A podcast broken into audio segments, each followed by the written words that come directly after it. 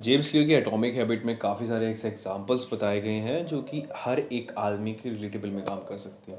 उनको लेते हुए, उन चीज़ को एग्ज़ाम्पल को लेते हुए आप हम, हमारे पॉइंट ऑफ़ व्यू को रख के इवन अपने पॉइंट ऑफ़ व्यू को रख के भी, आप ये जान सकते हैं कि कहाँ कहाँ किन किन क्षेत्रों में हम काम कर सकते हैं।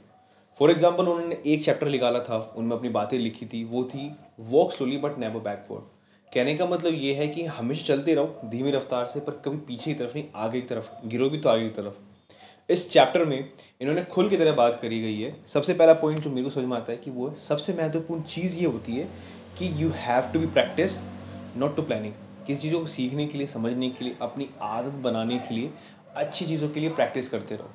इन्होंने एक एग्ज़ाम्पल भी दिया था, जेरी होल्समैन, एक बहुत पायनियर फोटोग्राफर थे। इनकी 2022 में मृत्यु हुई है। उन्होंने ऐसी ऐसी फ़ोटोज़ खींची हैं जो कि पिक्चर को देख के लगता है कि वो बाहर आने को हो रही है। उन्होंने बहुत ही अच्छे अच्छे पिक्चर्स पोर्ट्रे सब करे। उन्होंने अपने अंदर, उन्होंने एक एक्सपेरिमेंट कंडक्ट किया था जब उन्होंने की फोटोग्राफी की यूनिवर्सिटीज़ में मतलब काम करते थे। उन्होंने दो ग्रुप बने, क्वांटिटी, क्वालिटी ग्रुप।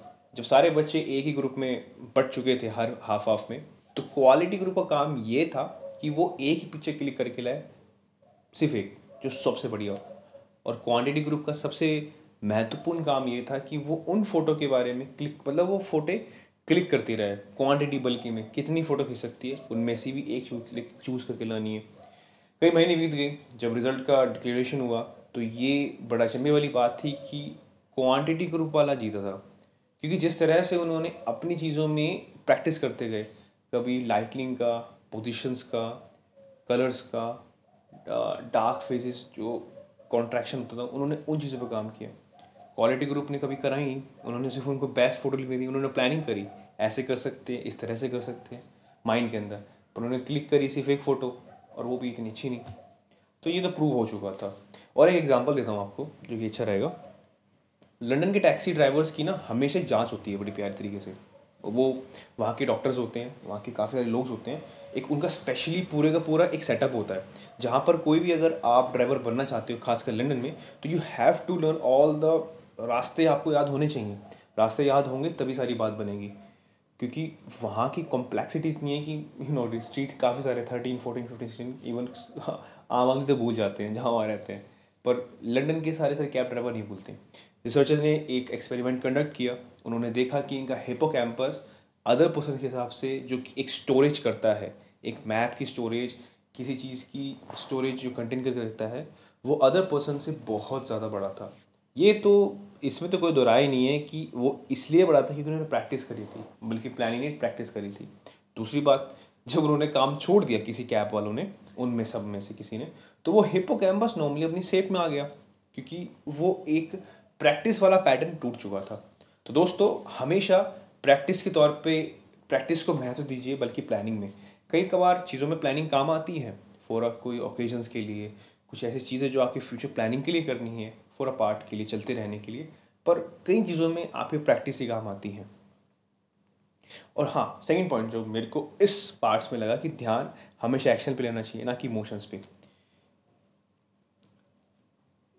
किसी भी गुड हैबिट को सीखने में जो टाइम लगता है, वो इतना महत्वपूर्ण नहीं होता जितना उस हैबिट को आप रिपीट करते हो, हर एक चीज़ को। काफ़ी सारे लोगों ने बताया था मुझे याद है एक एग्ज़ाम्पल था। इंडिया के काफ़ी अच्छे फ़िलासफ़र थे। तो उनके यहाँ पर एक काम करते थे। बहुत सारे अंडर ग्रेजुएट पर्सन उनको बड़ी दिक्कत होती थी क्योंकि जिस तरह से वो प्लानिंग करके चल रहे थे, उनके हिसाब से नहीं हो रहा था। उनमें से एक बंदा, एक लड़का आया, जो कि उसने बड़े अच्छे फ़िलोसफर से बात की, सर ऐसी ऐसी बात है, मैं नहीं कर पा रहा हूँ।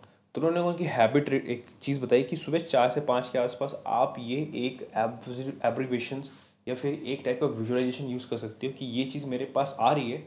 किस तरह से, क्या आ रही है डोंट नो बट आएगी वो। वो एक पैटर्न बनाने के लिए बोला उन्होंने। वो हैबिट वो अंडर ग्रेजुएट करता रहा करता रहा करता रहा। करीबन एक साल के अंदर उसने बिल्कुल भी रूटीन नहीं तोड़ा और वो जब उसकी हैबिट बन गई और वो जब चीज़ हुई मैनिफेस्टेशन तो वो भी हुई।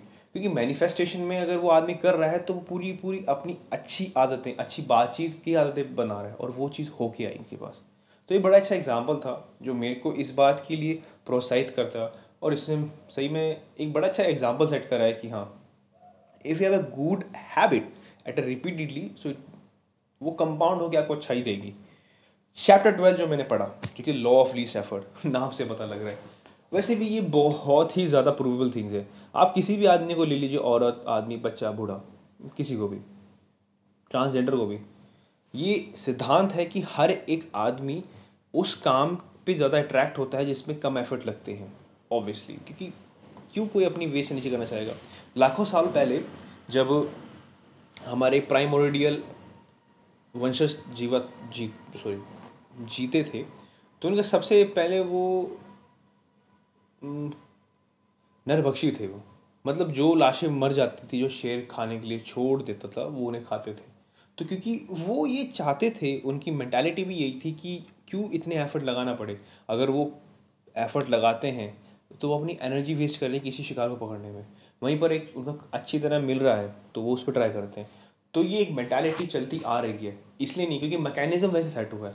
तो ये बहुत सारा कॉमन चीज़ है कि हाँ काफ़ी सारे लोग इवन मैं, सब लोग, उन काम पे ज़्यादा अट्रैक्ट होते हैं जहाँ पर कम एफर्ट लगाने की ज़रूरत पड़ती है, और हर एक चीज़ के लिए। आप एम पी थ्री ले लीजिए, पहले एक आईपॉड आता था, पर आज के टाइम पे Alexa just play local song होता रहता है। दूसरी बात अच्छी हैबिट गुड हैबिट्स के लिए जो जो फ्रिक्शंस पैदा हो सकते हैं, उसको प्लीज़ नेगलेक्ट कीजिए। काफ़ी सारे व्यूअर्स लिसनर्स को मैंने सुना भी है और समझा भी है कि काफ़ी सारे पॉडकास्ट सुने इनमें काफ़ी सारे लोगों ने बताया है कि जब वो किसी भी एक पीजी पे रहते हैं या फिर किसी काम के लिए रेंट ले रूम रेंट लेते हैं, सबसे पहले अपना कमरा अच्छी तरह उठ के, अच्छी तरह संगवाते हैं, जहाँ चीज़ टेबल पर रहती है, वहीं रखती हैं। और जब वो अपना सारा काम करके फ्रेश फ्रेश होकर अंदर आते हैं तो they feel as a good good vibes आती है। क्योंकि वो एक सिम्बलाइज करता है कि उनकी ज़िंदगी उन्हीं के पास है, वो एक उस दायरे में है। ये एक हैबिट होती है जो इनको ये हेल्प करती है कि हाँ चीज़ें हमारी कंट्रोल में है और वह रहती भी है। उस भी जो सारी चीज़ें कर सकते हैं, जो जिसके लिए वो करते हैं, अपना वॉशरूम मतलब वॉशरूम जा सकते हैं नहा सकते हैं, खाना खा सकते सब कुछ कर सकते हैं। अगर वो एक चीज़ है उस पर कंट्रोल कर मतलब वो अपना बैड संभालते सब कुछ करके जाते हैं तो उनको ये फील होता भी है। और अच्छी आदतों में हमेशा हमेशा फ्रिक्शन नहीं होना चाहिए। कोई ऐसी चीज़ अड़नी नहीं चाहिए जो उस काम को रोक सकती है। और यहाँ पर उल्टा पड़ता है बुरी आदतों के लिए। अगर जेम्स क्लियर सर ने, जो कि राइटर है, उन्होंने खुद बोला था कि जब मैंने एनालाइज करना स्टार्ट किया अपनी आदतों का तो मुझे पता लगा कि कुछ चीज़ें ऐसी हैं जो कि बहुत ज़्यादा टाइम वेस्ट कर रही है मेरा। जैसे टीवी के वॉच करना। आके अपने काम से था कि यार टी वॉच करने में तीन से चार घंटे लग जाते थे, पूरा का पूरा टाइम तो उन्होंने कहा कि अगर ये बुरी आदत आदत बन रही है मेरी और बनने वाली है तो इसको क्यों ना स्टॉप करा जाए या रेजिस्ट करा जाए? तो उन्होंने क्या किया कि सबसे पहले टीवी सेटअप बॉक्स का स्विच ऑफ़ कर दिया। दूसरी बात, हो सकता है कि उसको वो ऑन करने में बड़े आसानी से कर ले। तो उन्होंने एक तकरीब और निकाली कि उन्होंने किया कि रिमोट का सारा के सारे जो भी सेल्स थे वो निकाल दिए, ताकि it will take a time to put batteries on it in easy way पर चीज़ें करती रही। उन्होंने बैड हैबिट जो थी, बुरी आदतें को रिसिस्ट करना स्टार्ट किया, क्योंकि उन्होंने काफ़ी सारे फ्रिक्शंस पैदा कर दिए। सो आई होप माई लिसनर्स आपको चीज़ें सुन के अच्छी लगी होगी। इससे कुछ ना कुछ ज्ञान लेके जाओगे। आई विश इस पॉडकास्ट को फैला दीजिए। Thank you so much for everything all we respect your mother father and Bharat Mata की जय thank you so much